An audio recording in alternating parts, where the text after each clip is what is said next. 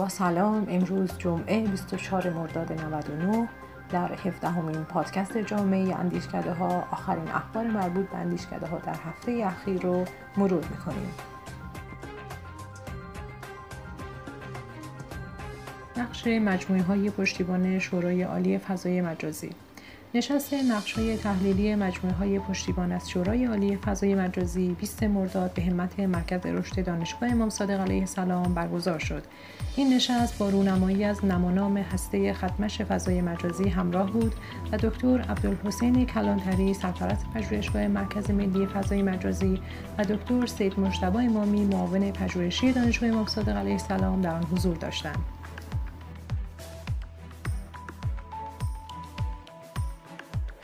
یادگیری ماشین و نقش آن در مقابله با کرونا. دومین شماره از ماهنامه فناوری شهروندی به عنوان یادگیری ماشین و نقش آن در مقابله با کرونا توسط اندیشکده شفافیت برای ایران منتشر شد.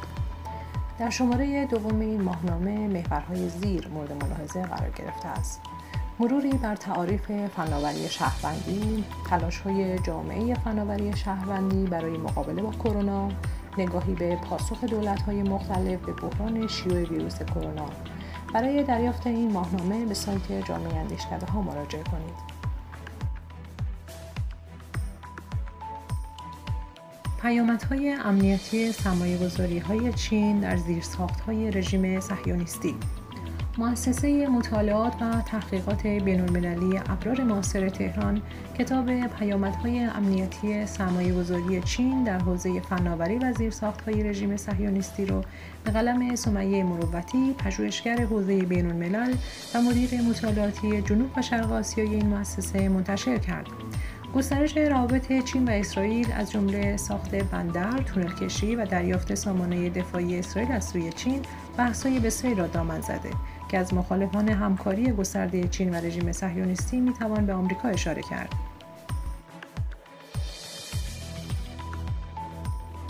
شماره ششم مدیریت تعارض منافع منتشر شد. مرکز توانمندسازی حاکمیت و جامعه جهاد دانشگاهی شماره ششم خبرنامه هفتگی مدیریت تعارض منافع را منتشر کرد. این نشریه هر هفته به ارائه مفاهیم و بررسی مصادیق تعارض منافع در دستگاه های مختلف می‌پردازه.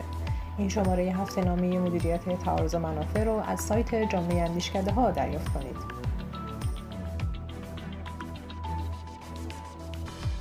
کرونا و مسئولیت اخلاقی علم نشست آنلاین پاندومی کرونا مسئولیت اخلاقی در علم و مناسبات اجتماعی 23 مرداد به همت مؤسسه مطالعات دین و اقتصاد برگزار شد.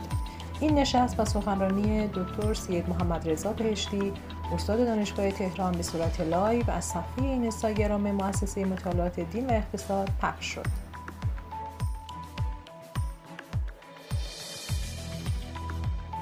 هماندیشی اندیشکده ها و مجلس شورای اسلامی. 20 مرداد ما دکتر قاضیزاده هاشمی نایب رئیس اول مجلس 11 هم میزبان اندیشکده های کشور بود. این جلسه متعاقب فراخانی که جهت مشارکت اندیشکده ها در تحول مجلس منتشر شده بود برگزار شد. در این نشست پس از مقدمه و طرح بحث قاضیزاده هاشمی اندیشکده سیاستگذاری امیر کبیر اندیشکده دیاران و اندیشکده شفافیت برای ایران به ارائه طرحهای خود مبنی بر تحول ساختاری و محتوایی قوه مقننه پرداختند.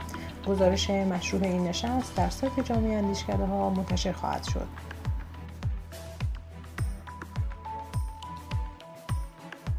ارزیابی اقدامات قوه قضاییه در مواجهه با ویروس کرونا. پژوهش برتر این هفته سایت جامعه اندیشکده ها را عارف حسین زاده از پژوهشکده سیاست پژوهی و مطالعات راهبردی حکمت انجام داده. این پژوهش به عنوان ارزیابی اقدامات قوه قضاییه در مواجهه با ویروس کرونا در ایران. اقدامات قوه قضاییه در مواجهه با کرونا در زندانها رو به سه دسته تقسیم کرده که طی اون اقدامات مربوط به زندانها اقدامات در سطح دادگاه ها و مراکز رجوع مردم و اقدامات مقابله نسبت به سوء استفاده کنندگان از فضای پیش آمده از هم تفکیک شده.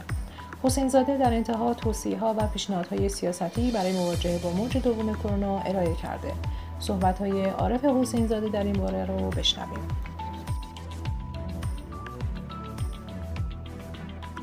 از نظر ما اقدامات انجام شده توسط قوه قضاییه در کوتاه مدت عموما مثبت ارزیابی می شود اما نکته ای که نباید از نظر پنهان بمونه این هستش که کرونا با همه مخاطراتی که برای ما ایجاد کرد نکته مثبتش این بود که دوباره برخی مسائل کلیدی دستگاه قضا رو برای ما آشکار کرد و ضرورت اصلاح اونها رو به ما یادآوری کرد.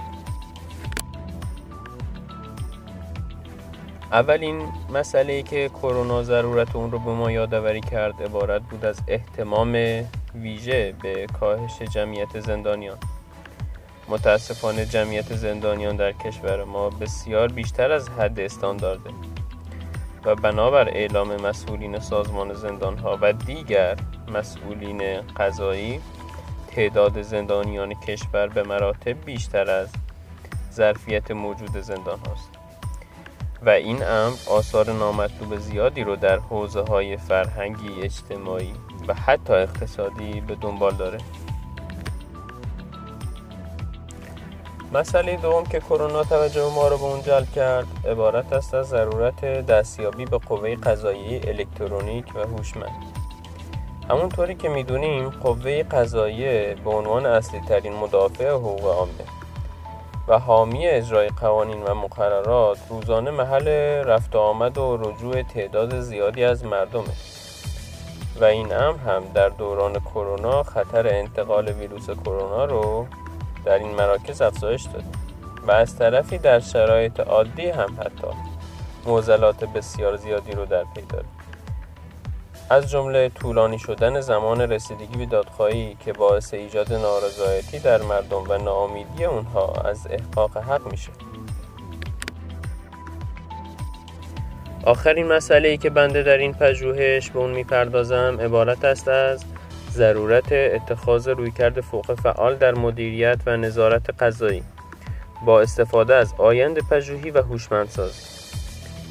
رویکرد فوق فعال در نظارت رو ما اینطوری تعریف می‌کنیم که عبارت است از نظارت همراه با پیش بینی و آینده نگری که در نتیجه پیش دستی و آینده سازی رو با خودش به همراه داره.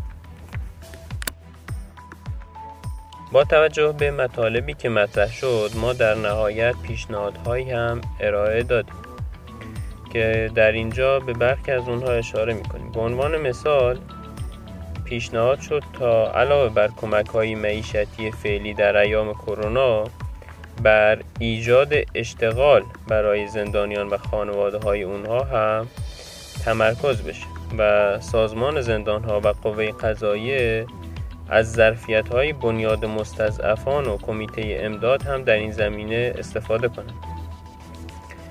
و همچنین پیشنهاد شد تا هیئت های جهت رسد و ارزیابی اجرای سعی پروتکل های بهداشتی به زندان های شهرستان ها و مراکز استان ها اعزام شوند.